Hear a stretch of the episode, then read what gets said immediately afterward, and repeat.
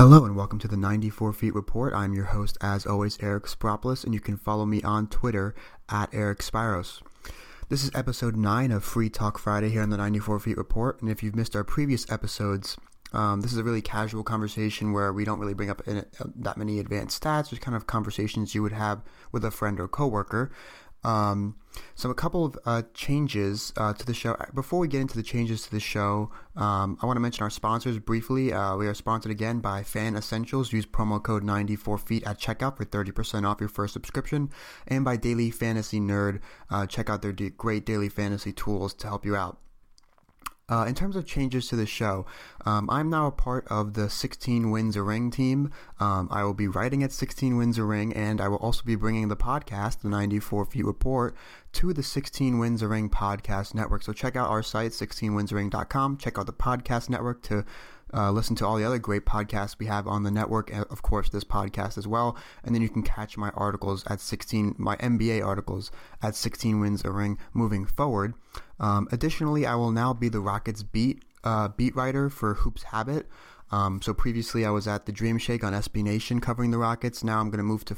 Uh, I was already at Hoops Habit covering the NBA, but due to some changes to the site, I will now be covering the Rockets exclusively for Hoops Habit.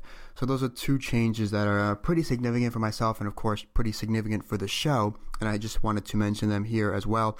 Um, we've been pretty inconsistent with our episodes recently because we were because we were going uh, you know undergoing these changes joining networks switching networks you know i was joining different writing positions at different sites so it got a little bit messy. But moving forward we will be more consistent with the podcast on the 16 wins ring podcast network. I will hopefully have a lot of guests because uh, we have a lot of great uh, basketball minds on the 16 wins ring team so hopefully we'll have a lot of guests moving forward. Um, and we'll continue with our structured show with our six segments um, you know basically an hour-ish long episode on mondays and then of course free talk fridays um, on Fridays. In today's episode of Free Talk Friday, I have, I have three topics that I'd like to talk about. The first one, the rise of the Washington Wizards. The second topic being, you know, who belongs in the MVP discussion uh, in terms of the top five. There was a conversation going around on Twitter today. Um, and the third topic, uh, it's that time of year again. It's, it's trade rumor season, and I like to get into a trade that you know went through today, a pretty minor one, but then talk about some of the rumors that are going on and you know how interesting trade rumor season always is in the NBA. With that being being said, let's get into our first topic of the day: the rise of the Washington Wizards. The Wizards have quickly become my dark horse playoff team. Um, I was high on them as of you know two to three weeks ago when they were really you know starting to play well, and now they've just taken it to a whole other level. Um, they have, I believe, they have the best record in the Eastern Conference since December first. Um, we're, we're going to dive into some of the numbers, you know, in their hot streak. Um, but the really the funny thing is that they might not even be a dark horse because at this point they could get to the two or three seed. Uh, they're currently in the four seed, a half a game above the Hawks at five. They're only one game behind the Raptors for the three seed, and two and a half games behind the Celtics for the two seed. The way the Wizards are playing now, the Celtics are really hot. They've won five straight as well. Um, and Isaiah Thomas has just been taking over games in the fourth quarter on the offensive end. The Raptors are really struggling, three and seven in their last ten. Again, the Wizards are only one game behind the Raptors for the third seed in the Eastern Conference.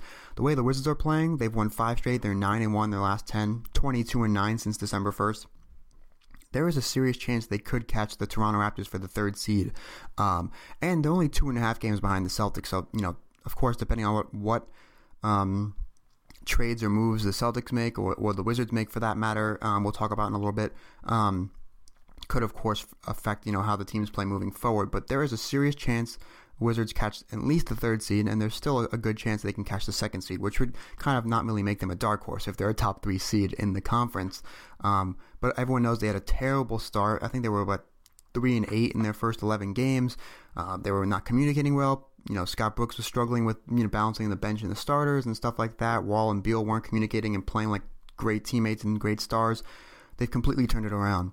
Um, for the season, the Wizards have the 12th ranked defense and the 9th ranked offense um, which is close to that kind of elite, you know, barometer of being top 10 on both ends. I consider a team that is top 10 on both ends to truly be elite. The Wizards are really close. They're already top 10 offensively at, at number 9, and they're only 12th defensively, so they're really close to that kind of elite status of being top 10 on both ends of the floor. Now, that those numbers are for the season. However, since December 1st, the Wizards are 7th on both offense and defense. So since December 1st, the Wizards have been an elite team in the NBA, top 10 on both ends of the floor, ironically, seventh at both ends of the floor. And I already mentioned they're 22 and 9 since December 1st, which I think is the fourth best record in the league and the, and the best record in the Eastern Conference since December 1st. It just shows you what an extreme turnaround they've done in Washington, coupled by the starters playing better, communicating better, Brooks doing a nice job of balancing some of the bench pieces with the starters, um, and the bench just doing a little bit better than it did in the beginning of the season. Um, there was too much talent on this team for them to have that terrible start and not recover. I'm um, not sure everyone expected them to recover at this level, um, but they have, they have turned into an elite team since December 1st for sure. Um, you know, speaking of the starting lineup, their starting lineup of John Wall, Bradley Beal, Otto Porter, Markieff Morrison, and Marcin Gortat is elite. They have a net rating of 11.3. That starting lineup has a net rating of 11.3, which is absolutely incredible. Um, and it goes to show that their bench unit just gets killed because their net rating overall isn't that good. But that starting lineup net rating is, is absolutely incredible. Um, and uh, a player I want to talk about, Markieff Morris, is having an underrated season. So we all know John Wall's having a career year. Bradley Beal's having a career year and staying healthy, thankfully. Otto Porter has been well documented as a most improved player candidate of the year. He certainly would be in my top three. He's leading the league in three point percentage. Has just figured out his role within the offense as a kind of third, you know, guy, catch and shoot kind of guy, um, and he, and he's playing it well and playing solid defense. Um, Markieff Morris is having an underrated season, I believe. I don't think he's getting talked about enough. Um, his improved play over the past, you know, since that December first uh, kind of marker um, has been really key to the to the Wizards' extreme turnaround. In January, Morris had a 10.7 net rating. Um, and for you know traditional stats, he was averaging 17 points per game and seven rebounds per game in January, and he shot 41% on three pointers in January. I don't think people are giving Markieff Morris enough credit for the turnaround. I've seen a couple people on Twitter giving him some shout outs, but overall, I think Markieff Morris should be in that Otto Porter class of just how improved he's played this season. Remember, they did trade that first round pick last year to get him from the Suns, and, you know, they didn't make the playoffs last year, so the trade looked pretty questionable then, but now the trade looks great for the Wizards as Morris is putting up very good numbers, especially over the past two months um, for the Wizards. The interesting thing about the Wizards is that, you know, their bench is still, you know, it's well documented that their bench is really, really bad and, you know, has struggled throughout the season. Of course, their big free agent signing, Ian Mahinmi, has played one game this season with that, you know, torn meniscus in his knee. Um, I think he's still going to be out another month and a half or something. And the, the question that poses is should they make a trade for a bench player, uh, in specific, you know, a backup big with the concern to Mahinmi's injury? Again, we talked about it. They are within two and a half games of the second seed. They're only one game behind the third seed you know, this team with one more trade to to get a bench piece and maybe even a, a good backup big on their bench, or maybe even two bench players, if they make a trade to improve their bench to, to this elite starting lineup that has a net rating of 11.3 for the season, this team could certainly be the third seed and maybe even get the second seed. And with the Cavs struggling, maybe um, management in front of, and the ownership believes, you know what, let's make a move, let's make a you know one or two moves to improve our bench. Our starters are already elite. We're really hot. We're playing well. We're staying healthy for the most part. Um, this could be our year to challenge for the Eastern Conference Finals, and you never know. The Cavs are struggling; they might make a change, a trade, and have their chemistry go down the drain. Maybe they have some injuries in the playoffs. You know, as I will talk about later in our kind of trade rumor season segment, you know, the trade season really shed some light into uh, what management and ownership thinks about their team. If the Wizards make you know one or two trades to improve their bench, you know that they think that they can have a have a good shot at sustained playoff success, maybe even making their first ever conference finals. This is a team that's never made a conference finals before. This season, with the Raptors struggling, the Celtics still figuring everything out and trying to stay healthy, the Cavs certainly struggling, trying to figure things out with trades, and the Wizards playing hot with elite starters and you know a clear area to improve in the bench. The Wizards could make a move or two to improve that bench and become a serious, serious threat in the Eastern Conference with the other teams ahead of them struggling and trying to figure things out. So again, the Wizards are a team to watch not only for their hot play, but also over the next couple weeks as the trade deadline approaches to see what moves they make, because the moves they make will certainly shed light on what they think the potential of this team is this season um, in the playoffs in the Eastern Conference. But an elite turnaround from the Wizards since December 1st and have quickly become a dark horse playoff team, um, or maybe not even a dark horse if they become just an elite playoff team, you know, a top two or three seed. So you know, the, the rise of the Wizards is, is now increasingly becoming more appreciated and documented around the league. Um, but it's just been incredible to watch. And Scott Brooks deserves a lot of credit. He just won Eastern Conference Coach of the Month for January. He deserves a lot of credit. You know, he was receiving a lot of blame in the beginning part of the season. People weren't sure if it was the right hire. They've turned it around. I think they've won 15 straight games at home. Brooks deserves a lot of credit. Wall deserves a lot of credit for having a career year. Beal's staying healthy and playing great. Otto Porter, a most improved player of the year candidate. And we talked about Markieff Morris, who's also a very most improved of the month, I guess. So make my own award um, for his great play in January. So that is a little bit more on the rise of the Wizards have quickly become one of my favorite teams to watch and to keep an eye on as they approach the trade deadline and, of course, approach the playoffs in the Eastern Conference. Now let's move on to um, talk about um, the MVP discussion. And I don't mean who you know is the MVP because we will actually be going more in depth in our monthly awards update show on Monday, and hopefully we'll have a guest to, uh, go over their award race leaders as we do every month here on the show. We'll dive into Rookie of the Year, Sixth Man of the Year, Most Improved Player of the Year, Coach of the Year, MVP, Defensive Player of the Year, and all those things in more in depth on Monday in our kind of segmented show. Um, but I want to talk about who really belongs in the MVP discussion because when you talk about MVP, you know the voters don't only vote for one or two people; they vote for basically the top five. Um, though I think it is a top ten actually, but people really care about the top five. Um, so obviously Harden and Westbrook are top two for now for most people. Most people have Harden at one. A good amount of people have Westbrook at one as well, and then they kind of flip flop the other two. So Harden and Westbrook are the top two MVP candidates for most people right now. Rounding out the top five, it gets a little bit more interesting. You've got Kawhi Leonard there. You've got you know Kevin Durant, Isaiah Thomas, LeBron James, even Steph Curry has emerged as a incredible. You know he's you know basically back to last season's form. So you know if he sustains that the rest of the season, he's certainly going to throw his name into the top five.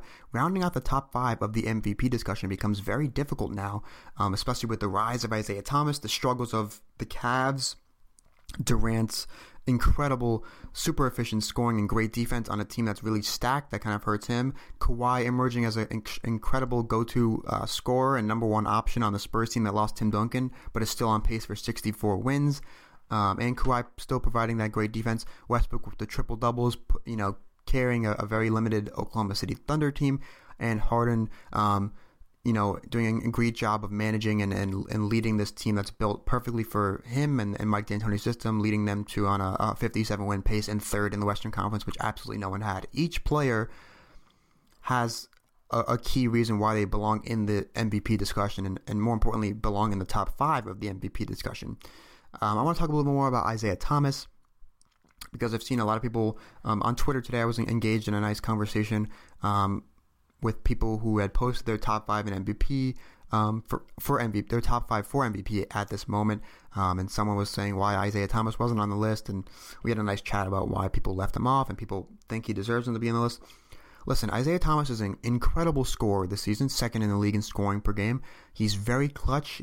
He leads the league in fourth quarter scoring, and, and even down the stretch, he has great clutch, you know, scoring outputs almost it seems every night, you know, for the past month or two and he's very efficient. He has over 60% true shooting percentage, um, good field goal percentage, you know, good gets to the free throw line, is a great free throw shooter. Um, but the question really is, and the question for a lot of voters and fans is, are his defensive liabilities too much to overlook? And in my opinion, they are. Listen, Isaiah Thomas is a great scorer. He's third in the league in offensive real plus minus, but he's last in the league He's third in the league overall in offensive real plus minus, but he's last in the league overall in defensive real plus minus. Not among point guards only. In the entire league, Isaiah Thomas is last in defensive real plus minus. And if you count out the two, yes, his offense, um, you know, is, outweighs his, his defense because he has he has a positive real plus minus, but his real plus minus is only 1.5, which is good for 71st in the league.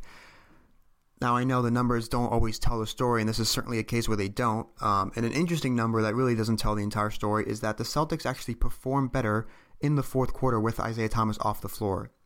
The Celtics actually get outscored when Thomas is on the floor in the fourth quarter. Some of that's his defensive problems. It's not only him; he's not the only one to blame. But that you know that kind of number and statistic and trend, along with the fact that he's his he has seriously poor defensive you know metrics and numbers, make his defensive liabilities a serious concern. It's pretty much true that, yes, they've missed Avery Bradley and they've missed Al Horford and, and, players like that that are good defenders, but it's basically nearly impossible to put together a good defense when Isaiah Thomas plays 30, 33 plus minutes for you, um, 35 plus minutes for you too. You need him on the floor for the offense. He essentially kills the defense when he's on the floor, so it's kind of a you know you give and take on that kind of matter. Um, but the numbers, especially the defensive numbers, you know, make it hard for me to put him in the top five. I think I would have him at six right now. Uh, if I had to do my top five, I'd probably go Harden, Kawhi, Westbrook, Durant, LeBron, Isaiah Thomas in the in that you know Isaiah Thomas at six. Um, maybe switch LeBron and Durant. Maybe switch Westbrook and Kawhi. But speaking of Kawhi, I think that right now, if I had to do it right now, I probably would put him at number two. But I think it's very close for Westbrook to be at number two, and really, I wouldn't have a problem with someone putting Westbrook at two and Kawhi at three. Um, it's a very close between Kawhi and Westbrook for the number two, in my opinion. Listen, Kawhi is now a go-to scorer, averaging a career high 25.6 points per game. He's still a great defender, still a front runner um, in that kind of top three for defensive player of the year, and he's a number one guy on a Spurs team that was that's on pace for 63 wins, even after losing their kind of heart and soul in Tim Duncan in the offseason. That's just incredible. They they won 67 games last year. They're only on pace for four games difference after losing Duncan. Gasol has been injured and is going to be out for the next month. They're old, and Kawhi is just still taking over along with LaMarcus Aldridge. Kawhi is also averaging a career high 3.2 assists per game, and he's super efficient with a 62.3 true shooting percentage. My kind of reasoning for this is that if the Thunder finish with their on pace for, you know, the, the Thunder are on pace for 46 wins, the Spurs are on pace for 63 wins. If the Thunder finish with 46 wins and the Spurs finish with 63 and the numbers stay the same for the two players, I would have Kawhi at number two um, behind James Harden and Westbrook at number three. If the Thunder get hot and reach that 50 win plateau and the Spurs maybe drop a little bit and go to 60 and the numbers stay the same, maybe I would put Westbrook over Kawhi for number two.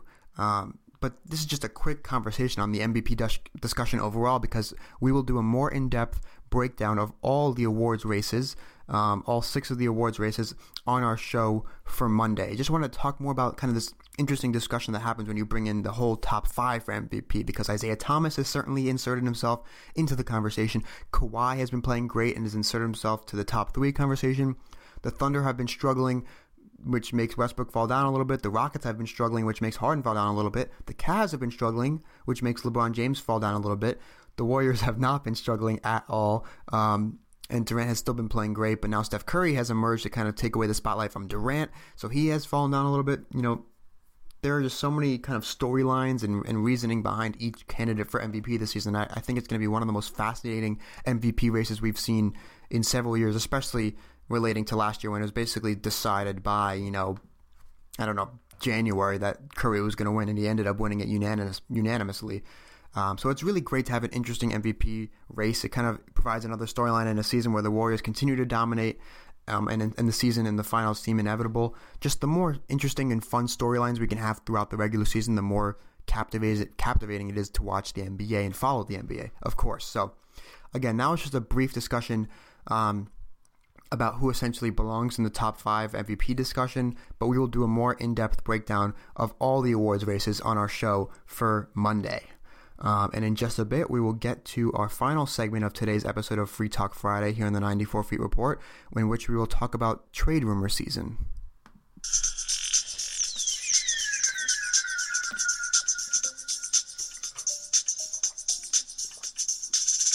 All right, let's talk about trade rumor season because it's certainly in full effect now. We are it's it's Thursday, February second. Um, I'm recording this before any of the games tonight, so I will not know anything about those right now. Um, it's the afternoon in the Eastern Standard Time. But the trade deadline is right around the corner, only a couple of weeks away. We have seen a trade happen today, just before we went on air to record this podcast. Uh, the Bucks and Hornets agreed to a trade in which Milwaukee gets Roy Hibbert and Spencer Hawes, and Charlotte gets Miles Plumlee. And uh, I do not understand or like the move for Charlotte. I think it's a good move for Milwaukee because they get rid of the horrible Plumlee contract. He gets 12 million a year for the next four years for a guy who's basically the third string center. And they get Hibbert. Hibbert has been okay this season. Hawes has pretty much not been doing that much. Um, it's interesting why Milwaukee wants two big guys back because they still have Monroe and Henson there. And I've heard another rumor that they're shopping Monroe and or Henson at the same time. And um, I saw some other thing that a lot of executives believe that the Bucks' willingness to trade has opened the floodgates on potential moves, and that it, it'll be a very interesting period before the trade deadline. I don't understand the move for Charlotte because they're giving up Hibbert and Hawes to get Plumlee, who has a bad contract and isn't that good. He isn't good overall. He's just a bad player. Um, and so you want to get him to defend the rim. I mean, Cody Zeller has missed time with injury. Charlotte's really struggling. They're, I think, four or five games under 500 now. Um, but I don't think Plumlee's going to solve anything for them. And I know giving up Hibbert and Hawes is not a big deal, but I don't think it's a net positive for them. I think they lost this trade. Um, and for the Bucks, I don't think they were huge winners. I think they definitely got were on the right side of the trade. But again, this continues to crowd their front court and uh, we'll have to see what other moves they make that would kind of explain this trade. Um, but that's just a small, quick trade that was done today before we went on to record the podcast. And I really want to talk about trade rumor season because it's really fascinating. Because essentially every day there's a new rumor that comes out. We had the Melo rumors, and we still have them, even though it's becoming increasingly likely that he won't be traded after all. Um, but you never know with the Cavs wanting to shake things, shake things up with these ter- with this terrible stretch. The Clippers may be desperate because they know that if they don't have sustained playoff success, one of Chris Paul or Blake Griffin, or maybe both, could leave in the offseason, and that would leave them in disarray. Um, we have the Orlando Magic rumors that they've uh, increasingly worked to, to uh, shop and trade Serge Ibaka, and they've already been shopping Nikola Vucevic for the, basically the entire season, um, looking to get some more wing scoring, stuff like that. Again, I mentioned the Cavs looking to make a move. It's possible that the Hawks are still selling on Paul Millsap, guys like Sefolosha, Tim Hardaway Jr., stuff like that. Um, I mentioned the Wizards maybe making a move, and I think they should for a backup big or at least a bench player. Got teams like the Rockets who could use a backup wing or a rim protector after their recent struggles. You know, so many teams that could potentially make a trade. You never know with the Celtics with all of their assets. Maybe a star becomes available, like Jimmy Butler, who's obviously there's some turmoil going on in Chicago. Um, the Raptors getting desperate. They're struggling. They believe a trade maybe for an elite power forward like a Paul Millsap could put them over the edge with the struggling Cavs ahead of them. Um, the Warriors are going to stand back. The Spurs probably stand back. Clippers could get desperate. Maybe the Jazz make a move, um, sensing that there's an opportunity here. The only the Jazz are in the fifth seed, but only half a game behind the Clippers for the fourth seed. And you never know. The Jazz seem like a team that could do very well in the playoffs. Like the Grizzlies and Thunder could get desperate, make a move. So many teams could make a move, and we haven't even talked about the sellers at the trade deadline got teams like the Nuggets with a lot of assets who are only basically percentage points behind the A seed. The Kings again struggling and are looking for another lottery bound season. The Pelicans, Lakers, Suns, all basically trying to play for that high draft pick. Um, you know, the Magic, the 76ers could be making some trades.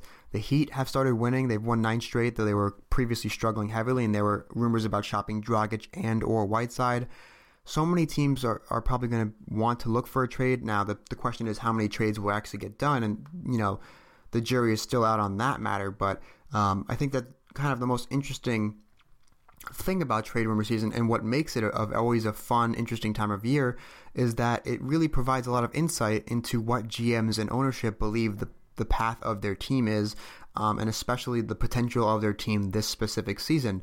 You know, for example, if they believe that they can contend this season, then they'll make a trade to for some another starter or for some bench pieces. In the case of the Wizards and the Rockets, um, maybe they believe they can contend next season. In which case, they really either won't make some moves or they'll make moves for to clear up some cap space to sign one more marquee player to, to complete their core for next season or they're knowing that, that this team is you know built for the future and they're going to tank or play for the draft picks. In which case they'll sell off some older guys first in draft picks and some young guys that are cheap under contract um, and can develop with some potential. Uh, that's what always makes it you know trade rumor season and, and, trade season for that matter so interesting is because it provides such a uh, clear look into what you know management ownership, the players, the coaches believe that their team can do this season, and then moving forward, what is their true path of their team. So, of course, watch out for teams like the Bucks, the Cavs, the Magic, the Hawks, Rockets. Um, those are some teams that you should seriously watch out for and see what kind of moves they make, because those will certainly dictate um, what they believe their path is for their team this season. Um, and you know, moving forward, you know, for the future. Um, so that was just a quick talk about trade rumor season. It's one of my favorite times of year. Um, and that's going to conclude episode 9 of Free Talk Friday here on the 94 Feet Report. We talked about the, the rise of the Wizards. We talked about who belongs in that top 5 MVP discussion. And we talked about trade rumor season. Um, again, we'll be back on uh, Monday with our normal, you know, kind of segmented show. Of course, we'll do an in-depth awards race update. Um, hopefully, have a guest. Uh, of course, follow me on Twitter at Eric Spiros for updates on the show and updates for my new writing positions as 16 wins a ring and on Hoops Habit covering the Rockets. Um, check out our sponsors, Fan Essentials. Use promo code 94feet at checkout for 30% off. And Daily Fantasy Nerd. You can check out the link in some of our episode descriptions to help out the show and get some great daily fantasy tools. This was episode 9 of Free Talk Friday here in the 94 Feet Report. I am your host, as always, Eric Spyropoulos. Follow me on Twitter at Eric Spiros, and I hope you guys have a great weekend of watching some NBA basketball, and we'll talk to you guys next week. Take care, guys.